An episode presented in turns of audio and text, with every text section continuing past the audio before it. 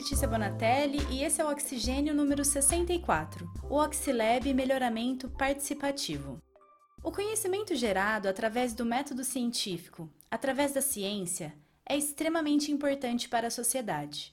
Na agricultura, por exemplo, pesquisadores podem conseguir plantas que sejam mais produtivas, mais resistentes a pragas ou a variações no ambiente, e podem até melhorar valores nutricionais das plantas. Mas o caminho da bancada do laboratório até a mesa do consumidor é grande e tem um ator muito importante nessa história: o agricultor. E isso, principalmente se a gente pensar no pequeno produtor.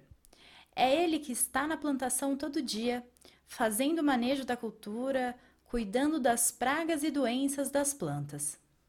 Muito do conhecimento que esses pequenos produtores têm sobre a cultura é empírico.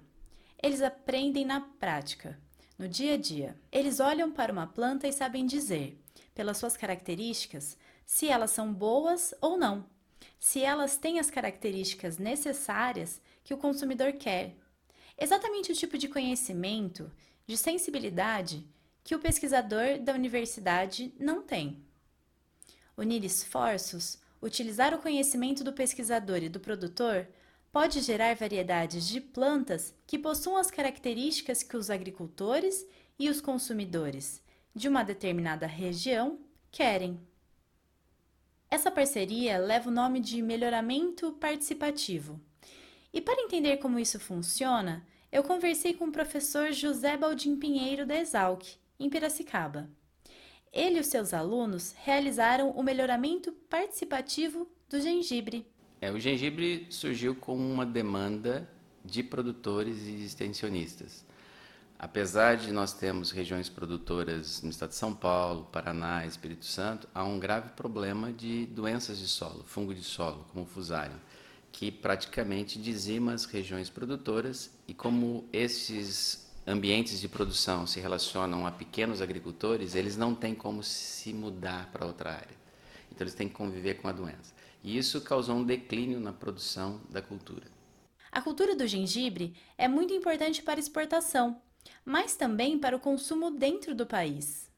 E o gengibre é importante porque ele tem propriedades que envolvem desde é, aspectos medicinais, não é o nosso trabalho, a gente não é, avaliou quanto a isso, mas a literatura menciona sobre atividades anticarcinogênicas, antioxidantes e entre outros. O nosso aspecto e aonde a gente consegue é, trabalhar é mais a parte condimentar, a parte agronômica.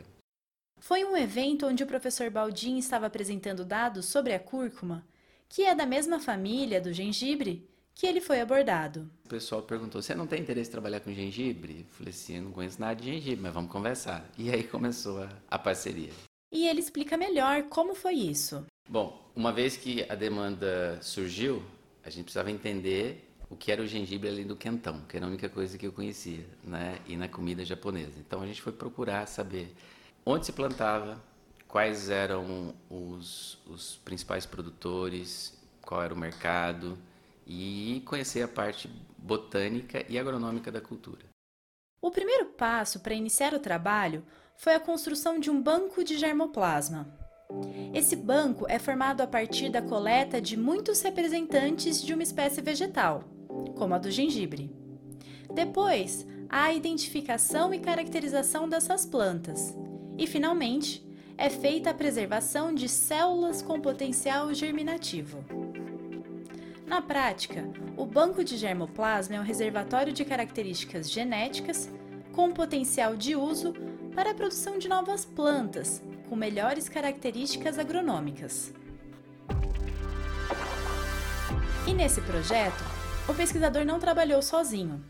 A professora de Exalc, Elizabeth Anveacei, colaborou com a pesquisa, assim como as alunas de doutorado Nancy Carrasco e Eleonora Blanco a tese da Eleonora envolveu esses três aspectos: uma caracterização agronômica, uma caracterização genética, com base em marcadores moleculares que ela desenvolveu, e química. Todas essas abordagens visam a avaliação de vários aspectos da planta.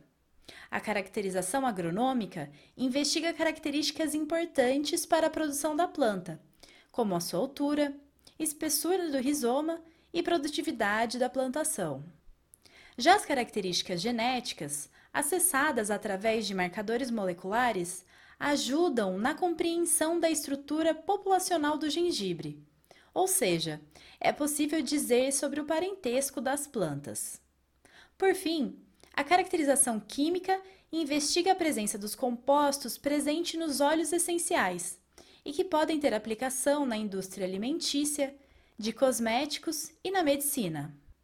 Mas essa é só uma parte do melhoramento participativo. A outra parte envolve a experiência do agricultor. Então, nós pegamos todos os materiais que foram cultivados, originados das diferentes regiões, e encontramos um apoio muito grande é, da CAT, aqui do estado de São Paulo, que é o Serviço de Extensão, e de uma produtora do município de Ubatuba, que é uma das é, referências, porque ela conseguiu se manter no mercado, agregando valor ao produto, produzindo não só o gengibre em rizoma para comércio no SEASA e exportação, mas fazendo aquele gengibre em conserva, colocando em grandes redes de supermercado, cristais de gengibre. Então ela agregou valor e conseguiu ficar. Os produtores locais avaliaram as plantas quanto à resistência aos fungos patogênicos, ou seja, o quanto aquela planta estava doente ou sadia. Além disso, eles avaliaram o tamanho do gengibre, a distribuição dos rizomas secundários, aqueles bracinhos do gengibre e outras características importantes para a comercialização dessa planta. Cruzando a informação dos melhores genótipos escolhidos pelos agricultores e aquela reação à doença que nós fizemos de inoculação em casa de vegetação, nós tivemos os é, genótipos potenciais. Esses genótipos potenciais são justamente as plantas que têm as características importantes para o produtor e que deverão garantir uma alta produtividade em campo e boas vendas na prateleira. Essas plantas estão na Exalc, passando por alguns procedimentos necessários, mas logo deverão voltar para o campo. E sem proteção alguma, de uso livre, aberto, devolvendo então aos agricultores para melhorar sua expectativa de produção, condição financeira, porque são agricultores familiares pequenos. Então, esse é o objetivo. Esse foi o Oxilab Melhoramento Participativo, produzido, gravado e editado por mim, Maria Letícia Bonatelli.